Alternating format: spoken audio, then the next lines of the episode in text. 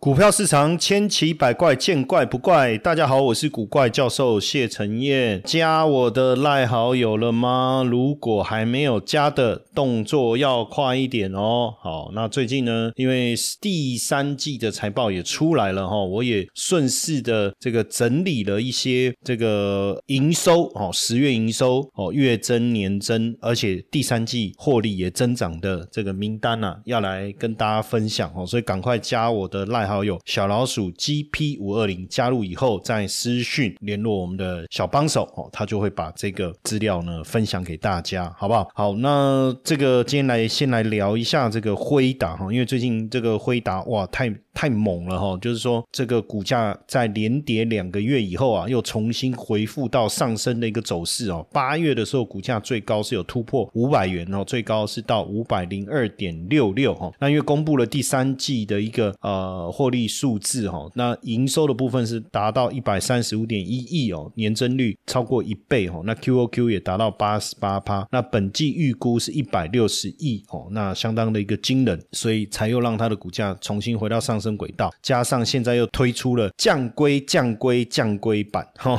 比原本的这个 A 八百、H 八百再降规的一个晶片，哈，那可能我觉得降的这个幅度应该还蛮大的，才能避免这个啊美国商务部哦的这个限制，哈。那当然，辉达在 AI 人工智慧领域一直处于领先的地位，让它股价呢一路这样大涨，哈。那在它背后的这个金主哦，非常重要的一个神秘的家族叫罗斯柴尔德家族，却在今今年的六月哈传证实说已经卖出辉达的股票。那包含了这个华尔街的估值院长哦，是纽约大学财经教授这个戴莫达伦也选择卖掉手上辉达的股票，觉得涨势太惊人了哦。结果可是没想到这个财报公布的状况，不管是上一季还是本季的预估，都还是相当的好哦。不过来聊一下这个罗斯柴尔德家族哦，十九。世纪成为呃全世界最富有的家族哦，这个旗下管理的资金呢超过过台币二点六兆哦，包含了金融、地产、矿业、能源、农业、酿酒跟非盈利的一个机构哦。那辉达的股票，他们第一次买进是在二零一五年哦，后来二零一七一八有卖出，第二次在二零二二年第二次再度买进哦，持有差不多二十万股哦。那当然他们的这个资产管理管理人呐，就是觉得辉达的股价太高了哦。所以他们觉得要谨慎一点点，毕竟他们管理的这个资金规模是超过八百七十亿美金呐！哦，八百七十亿美金，八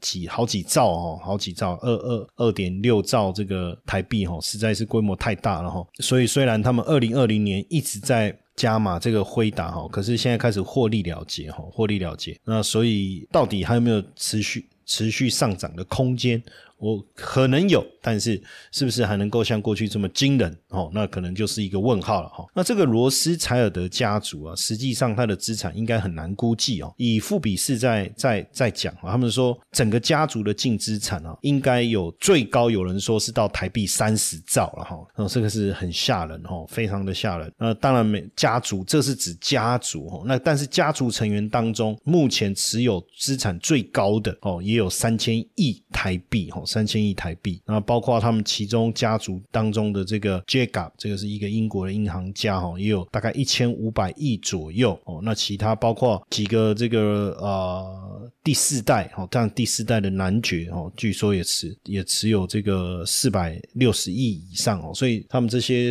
整个家族的身价都非常非常的惊人哦。那之前罗斯柴尔德家族其实有来过台湾哦，有来过台湾，那当时就是针对这个这个。酒庄啊，酒庄来台做这个宣传哈，来来台做宣传。罗斯柴尔德家族哦，实际上被被称为欧洲第六大强国哈，就是法国、英国、奥匈帝国、普鲁士、俄罗斯跟罗斯柴尔，所以它不是一个国家，可是就被称为这个这个第六。大强国，你就可见他们的实力哦有多么惊人哦。那因为当时会来，就是因为台湾的这个橡木桶啊，就代理他们的这个旗下品牌的这个红酒啊，就把他邀请哦，邀请来。那讲到法国顶级的这个呃红酒，应该是波尔多五大酒庄嘛哈。那其中有两间就是罗斯柴尔德家族旗下的，一个是拉菲堡，一个是木桶堡。这个拉菲堡哦也是举世闻名啊，被誉为葡萄酒之王哦，在法国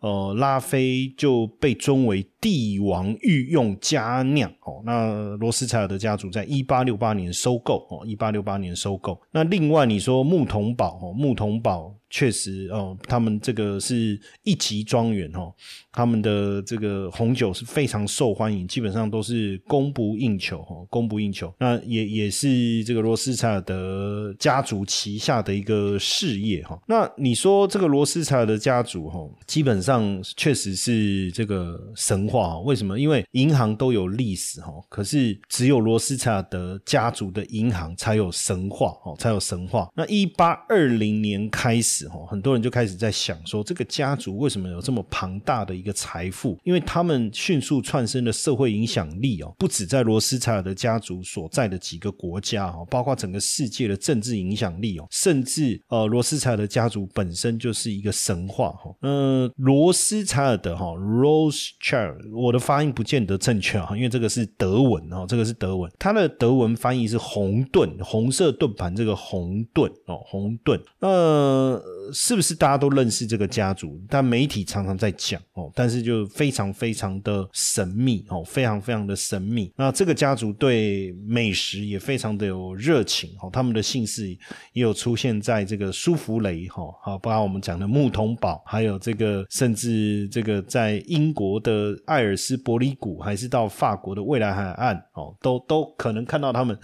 家族的这个名字哈。那这个家族。知名的状况，甚至连。这个肖邦，哦，还有帮罗斯柴尔的家族谱过这个乐曲，哦，然后巴尔扎克啊、海涅啊，还帮他们写书，哦，写书。但说起来，罗斯柴尔的集团到底算不算是一个银行？当然，你说是英国维多利亚时代非常杰出的金融家，这基本上没有什么问题，哦，资本家，然后跟着银行的一个运作方式，倒不是一个，倒确实是这样，哦。那呃，罗斯柴尔的就是他们的这个啊。家族的这个叫什么？家族的创创始人嘛，哦，因为比如说像我谢承彦，那我们现在也没有人说我们是一个家族嘛，那我就说啊，从现在开始我们要称为谢承彦家族，这样哈啊。他在一八一七年的时候，其实也有讲过，他说他们的事业就是政府交易跟银行业务。那这里面的银行业务应该更多就是跟英格兰银行往来的业务，而不是我们所熟悉熟知的这种银行的存款放款业务了哈。主主要是主要是这样。那当然不止英国、法国哈，整个家族其实横挂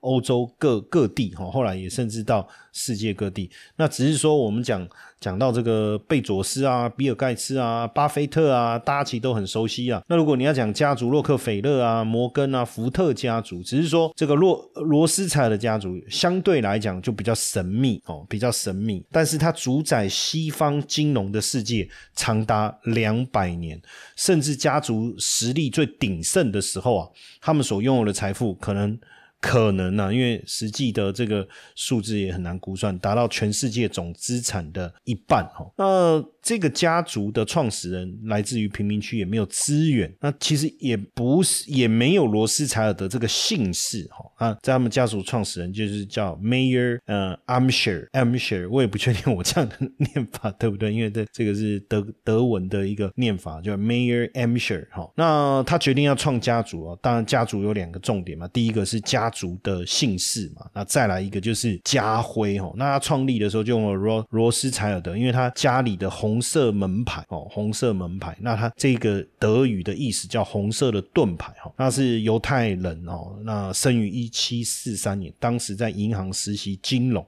他觉得货币很具备收藏的价值，所以他创立了第一间公司。从事的是货币兑换、古董跟古董钱币的买卖，所以其实不是银行嘛，吼。那事业起步没多久，就认识了德国黑森国的国王的继承人候选人之一了，吼。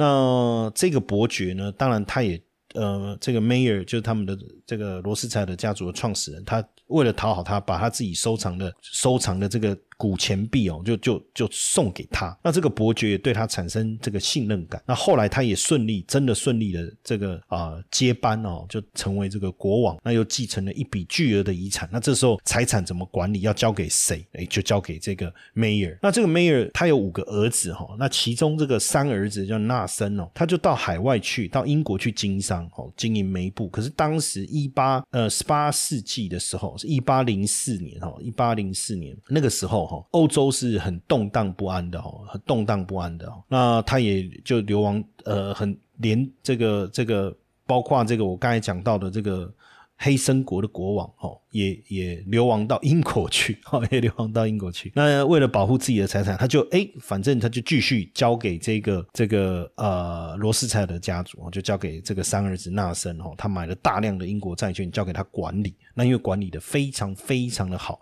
所以等于呃有有等于是有这个感觉上，这个看起来就是名门望族，后面又有这些皇室的这个加持，哈。那所以当时他们就做了开始做起这个债券跟股票的生意。同时贷款给一些需要经费的一些小国来赚这个战争财，所以也就成为英国当时首屈一指的银行巨头。但是你说是不是就因此而富可敌国，把整个家族的实力就累积起来？其实还没有。真正的关键是在一八一五年滑铁卢的战役，当时呃战情很焦灼哈，那大家就担心说，呃手上持有了英国的这个债券会不会变成币子？那那时候呢，我刚才讲这个 Mayer 的三儿子，就整个家族的老三呢。他那时候是算已经算是英国银行的巨头，手上当然也持有大量的债券哦。那怎么办呢？这个时候呢，他就想办法安排眼线啊，消息的这个这个这个来源啊，哈。那就在战争结果要揭晓，因为那时候不像现在有 Line 啊，有网络啊，有什么，所以必须要有这个情报传递者哦。那这个情报传递者在战争结果一出来的时候，第一时间哦，第一时间就快马加鞭想办法把这个讯息哈给到这个纳。森的一个手上哦，那你知道吗？纳森做了一件什么事情哈？他走进伦敦交易所，开始抛售手上的债券哦，抛售手上的债券，因为他手上持有大量债券，所以大家都认为说：天哪，是不是纳？因为他卖，大家都知道一定是他他在卖嘛。诶，是不是英国战败了？不然为什么纳森要卖债券？接着大家疯狂的跟进哦，那债券也出现了这个，当然就出现了恐慌性的抛售，价格暴跌。好，结果没想到。价格跌到谷底的时候，纳森反手买进啊，然后接着没多久，英国战胜的消息而来，国债价格一路飙升哦，让纳森哦的资产增加了两千五百倍。当然，你要讲说，哎，他怎么那么贼，或者说这个这么阴险哦？金融市场不就是看谁有实力去影响市场？哎，甚至他也可以讲，他也不知道英国战胜了，他也以为英国输了啊。后来也是因为有消息说英国赢了，他是赶快买回来啊。其实上你也你也你你也没办法证明什么，而且以他的地位也没人可以弄他嘛，对不对？比特币今年已经涨了一百二十 percent 喽，而且呢，交易比特币不需盯盘，小资金也能轻松赚价差。想要知道我们是怎么做到的吗？十一月二十三号周四晚上八点，我将会针对懒人交易好简单，比特币周周赚月薪这堂课程中，我将会和大家分享不盯盘二十天懒人交易收益五十 percent。为什么各大平台都在推自动交易？还有三 C 小白也能轻松设定易上手。如果你对这个课程议题有兴趣，欢迎报。报名这方免费的直播课程，点击资讯栏连接登记，或是加入官方 LINE 小老鼠 iu 一七八，输入关键字 AI 取得报名链接，让我们一起来迎接比特币的牛市行情吧！那十九世纪的欧洲没有建立这个健全的财税、货币跟债券的体制哦，那加上这个法国革命以来战争始终没有停止哦，所以罗斯柴尔德家族就继续承揽这个多国发行的债券来掌控这些国家的外交跟内政哦。那也因为这样子哦，当然包括家族当中哦有成员哦成为这个英国下议院的议员哦也。然后还出资这个四百万英镑哦，协助英国来收购苏伊士运河哦。所以到了十九世纪中业的时候呢，罗斯柴尔德家族已经实质掌握了英国、法国、德国、奥地利跟意大利这些货币的发行权哦，发行权这个是实质的握有，这是非常的惊人哦。那当然，这个二战爆发的时候，确实有让罗斯柴尔德家族元气大伤，因为德他们在德国、奥地利的银行分行也关闭嘛，法国的办公室哦也也也变国有化，整个家族资产也被纳粹掠夺掠夺了大半哦。再加上因为他们是家族是有犹太裔，也有有一些家族成员被杀害哈。不过这个然后呢，包括在美国哈，包括在美国像摩根啊、洛克菲勒这些家族也反过来并吞罗斯柴尔德家族在英国、澳洲跟加拿大的财产哈。那虽然说。整个呃家族在英国的势力还在哦，不过财力已经大不如前。加上欧洲二战以后为金融的自主性哦，还有战后一九五零年代开始哦，欧美的银行开始。发行股票筹措资金哦，那罗斯柴尔德还是以自有资金在发展哦，这个部分也确实有落后这个市场的一个变化哈。但是呢，呃，这个瘦死的骆驼比马大了哦。那现在罗斯柴尔德家族哦的投资银行在世界排名哦虽然是十多名哦，那不过呢，在各个领域哦，包括媒体、酒庄、饭店、珠宝哦，尤其是这个戴比尔斯 D。De De Beers，对不对？还有他们的拉菲罗斯才有的酒庄哦，包含纽约时报、经济学人、麦当劳，其实都还是。有罗斯柴尔德家族的一个影子哦，罗斯柴尔德家族的影子。那当然也因为二零二一年呢，媒体爆出了一个金融界一个大消息，非常震撼的大消息，就是罗斯柴尔德集团董事会的主席哈班杰明代罗斯柴尔德哈，这五十七岁哈，他是不知道第几代哈。大家因为心心脏病发作，大家又开始又才又关注到，哎呦这个。罗斯柴尔德家族富甲天下哦，那罗斯柴尔德家族有一个家训，叫做“金钱一旦作响，坏话随之戛亚然而止”哈。什么意思呢？就是只要有钱就能够控制舆论。那刚才讲到这个第七代哦，他是罗斯柴尔德家族的第七代班杰明哦，一九九七年开始一直担任爱德蒙罗斯柴尔德家族的董事会主席哦。可是实际上真正的掌门人哦，真正的掌门人是三十八岁的 Alexander 哦，Day 罗斯柴尔德哦，这才是真正。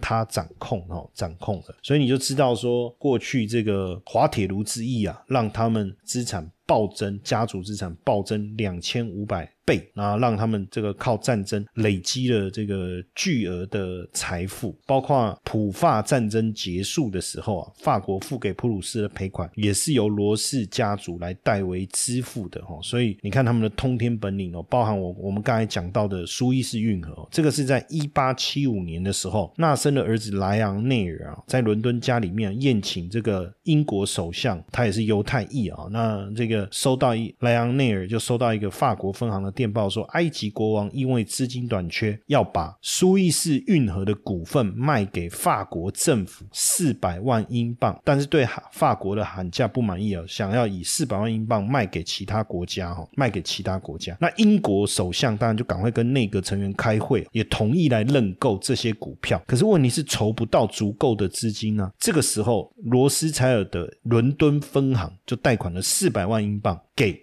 英国，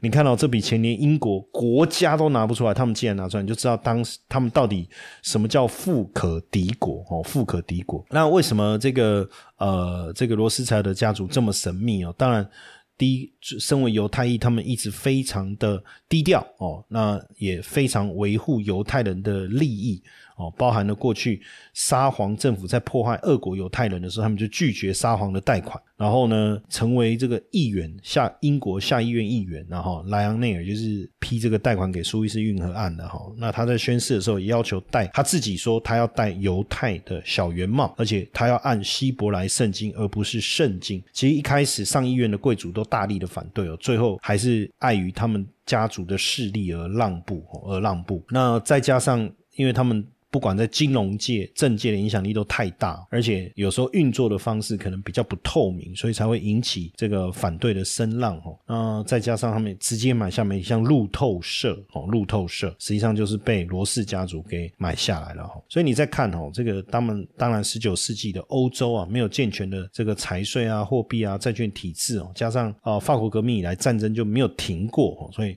他们当然透过发行债券等等就。